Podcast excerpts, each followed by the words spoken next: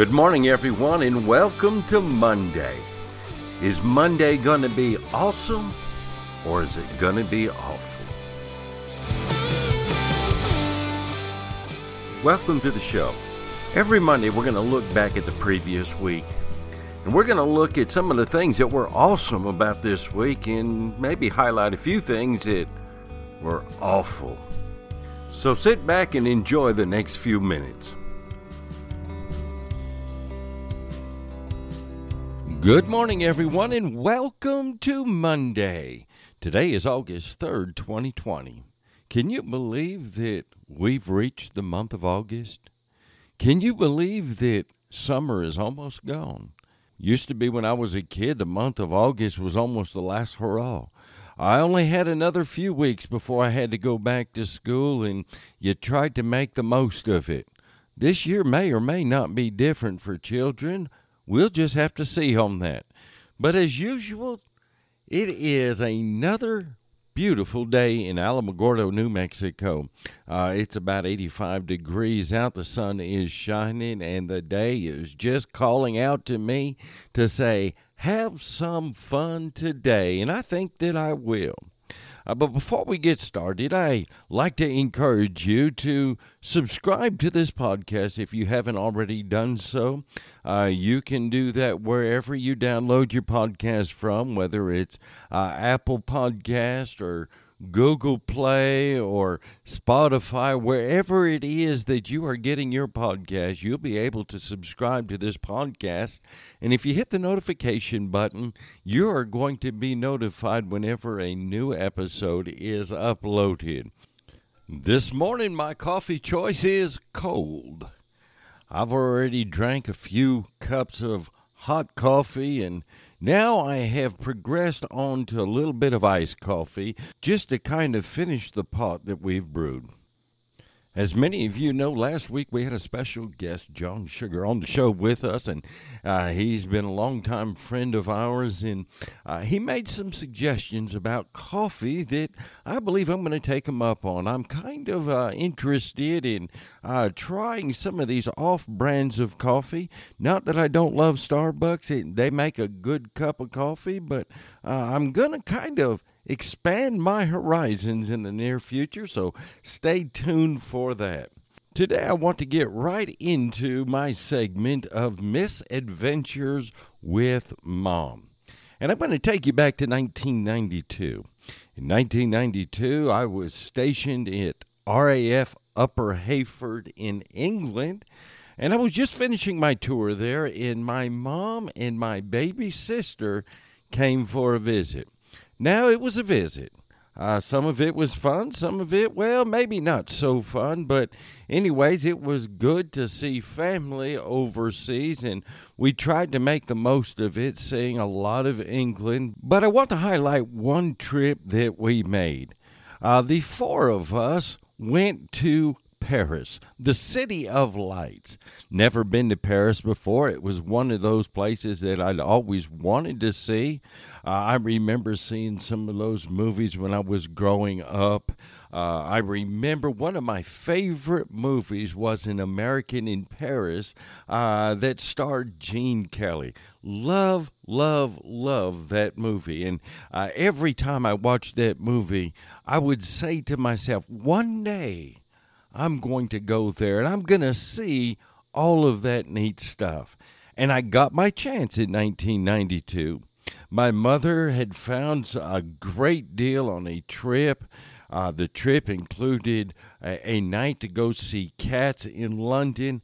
And the next day, we took a hovercraft across the English Channel uh, and landed in Calais. Uh, from there, we hopped on a bus, and, and that bus took us into the city center of Paris, and we took a cab to the hotel that we had booked man, things were looking great. It looked like it was going to be the ultimate of all trips, and it kind of was, but when you travel with mom, nothing is normal. I could probably do a whole month's worth of shows just on that one trip alone, but I'll save most of it for another show. When we arrived at our hotel, we quickly found our rooms and we met later on that evening to kind of plan out what we were going to do while we were in Paris. We were there for five days and four nights, so there was a lot of time to do a lot of things and we were kind of split on a few things. Uh, my mom wanted to do the tourist thing and uh, get on the tourist bus and uh, tour the city and stop at uh, each place for about an hour and uh, let the bus driver tell you some of the things that uh, you were seeing. And I just really didn't want to do that. I kind of wanted to go off the beaten path. And besides that, the bus tour was very, very expensive and the places that they were going to stop, I wanted to see for more than an hour. Uh, I wanted to see the Louvre. I wanted to see the Musée d'Orsay. I wanted to uh, walk some of the streets of Paris uh, at nighttime. I wanted to do some of those neat, neat things, and, and I didn't want to be tied down to somebody else's schedule. What Gene and I decided to do was we bought a subway pass. Um, and that was good for the entire time we were there. It only cost us about eight or ten dollars a piece to do that, and we bought a museum pass.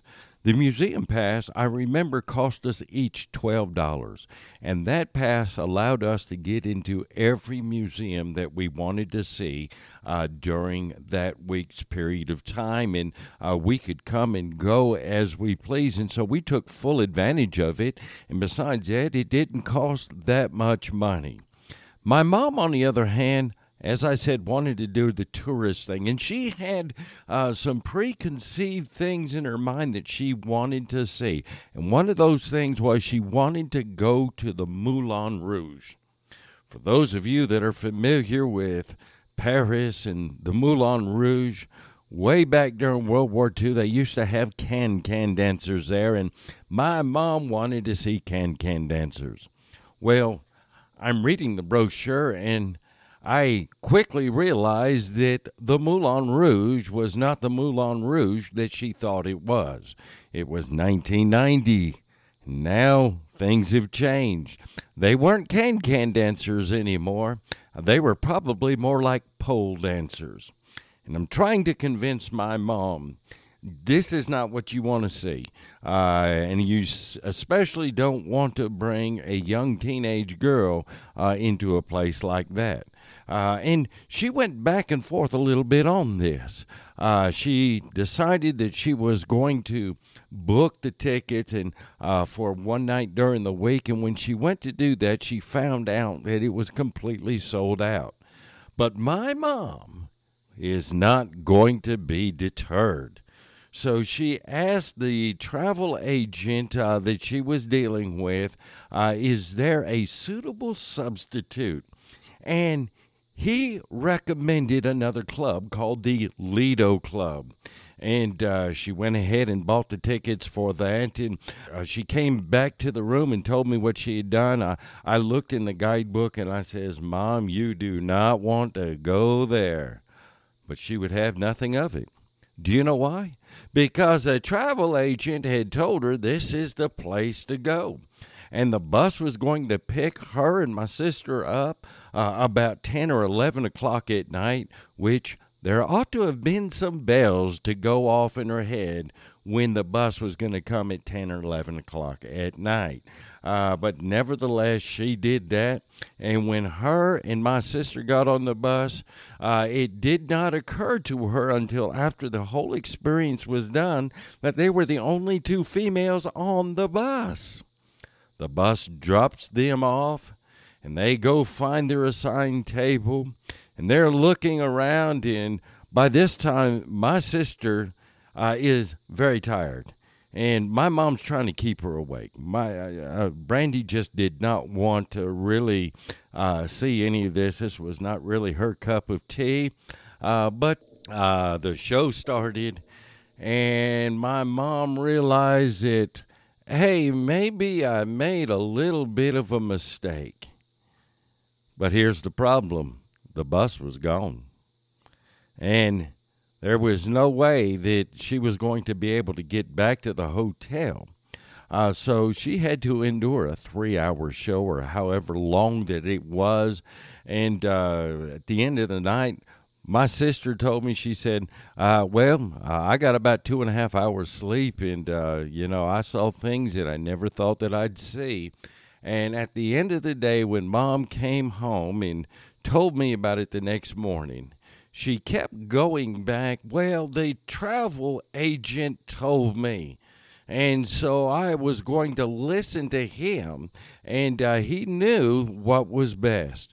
Well, he, she found out the wrong way that he did not know what was best.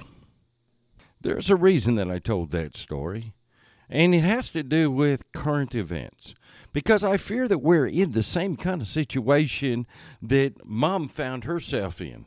Uh, we're listening to people who we think know best for us, and the problem is they don't. The problem is, like the travel agent, there is an ulterior motive here. Uh, that travel agent sold my mom those tickets because he was going to get money from it. He was going to profit from that. So he told her whatever it was that he thought was necessary for her to fork over her money. Now, in the situation that we're in today, we're listening to a lot of people that claim to be experts that have only proven one thing that they're experts in absolutely nothing. But we are blindly following them and we are checking common sense at the door. Uh, I cannot believe that we're still going through what we're going through with uh, COVID 19 and everything else that has surrounded us in the last little bit. Uh, I have said this on a previous episode, but we are listening uh, to Dr. Fauci like he knows what he's talking about. And you know what I'm waiting for? I'm waiting just for one time for him to be right. That's it. I just want him to be right one time. But there is an ulterior motive here, uh, and it's usually political. And I promise you, I don't trust any politician. Uh, I am conservative, but I don't trust a conservative politician. I don't trust a liberal politician. I don't trust any politician because there's always an ulterior motive here. Long gone are the days when a representative of the people will go to Washington and vote for what is best for the people that he is representing. Those days are long gone. What happens now is a politician gets elected by the people, goes to Washington, and toes the party line. If he fails to toe the party line, uh, the party will come back at him. And next thing you know, he'll face a primary challenger, or uh, money will be withdrawn from his campaign. Uh, they'll start a media blitz against him. And uh, so he feels compelled to follow the party line. Uh, the power no longer rests in the people, it seems, it rests in two political parties, and that has gots to go. What am I suggesting? I'm not really sure what I'm suggesting, but I know there's got to be some changes. Maybe another party. And instead of calling it Democrats or Republicans, we ought to call it the Common Sense Party. We ought to call it the party that, you know what, we're just going to think for ourselves. Uh, we don't need uh, a politician to tell us what we should believe or what we should think. We don't need the news media to uh, form our opinions for us because we're smart enough to figure out what's right and what's wrong. Uh, we've left that a long, long time ago, and it kind of feels like we're like mom in our story and the news media and politicians are the travel agent uh, trying to sell us something and convince us of something that they think that we'll like. I don't think so. Let me move on to the world of baseball. Almost two weeks have passed uh, since we started the season, and we saw some interesting things here uh, out of Major League Baseball. Uh, we have seen uh, some unexpected teams start to rise to the top. Uh, who'd have ever thought that the Baltimore Orioles would be doing as well as they're doing? Uh, I expect the Yankees to do well. I expect the Dodgers to do well. Uh, but the Baltimore Orioles? Really? Yes, really. I don't know if they're real or not, but that's an interesting, interesting story. And uh, of course, uh, we've had some great individual performances so far. Uh, Aaron Judge uh, has proved to us once again that he can play some ball. I'm not a Yankee fan, but Aaron Judge can play some ball. He can hit some mammoth home runs, and he has hit six home runs in the last five games. Uh, he can play defense. It seems like he can do just about anything that he wants to do, and he is a great asset to the New York Yankees. Uh, but of course, the thing that is overshadowing everything right now is COVID 19. Uh, how is baseball going to cope with COVID 19? Well, it seems like they've coped pretty well. The system that they put into place seems to be working. Have there been some positive tests? Yes, there have been some positive tests, but they anticipated it, and it seems like uh, it's working out just like that they expected it to. This past week, they released their statistics about COVID 19, and uh, last week they tested 11,895 people. That's players, staff, uh, stadium personnel, the whole nine yards, and uh, they have 29 new positives. That is one fifth of 1%. And most of those positives came from the Miami Marlins, who most have now since tested negative. They seem to be clear from all of this. Uh, I have watched this very, very closely because, like I've said in a previous episode, uh, this is a great, great test group uh, for us to figure out uh, what is good and what is bad about uh, our process on combating coronavirus. Um, uh, out of all the people that have tested positive during this entire situation, uh, I have yet to find one person that had to go to the hospital. If you don't believe me, go ahead and Google search that. Uh, just Google how many Major League Baseball personnel uh, have been hospitalized for COVID 19. Uh, there is not a single article uh, that is listed on Google for that.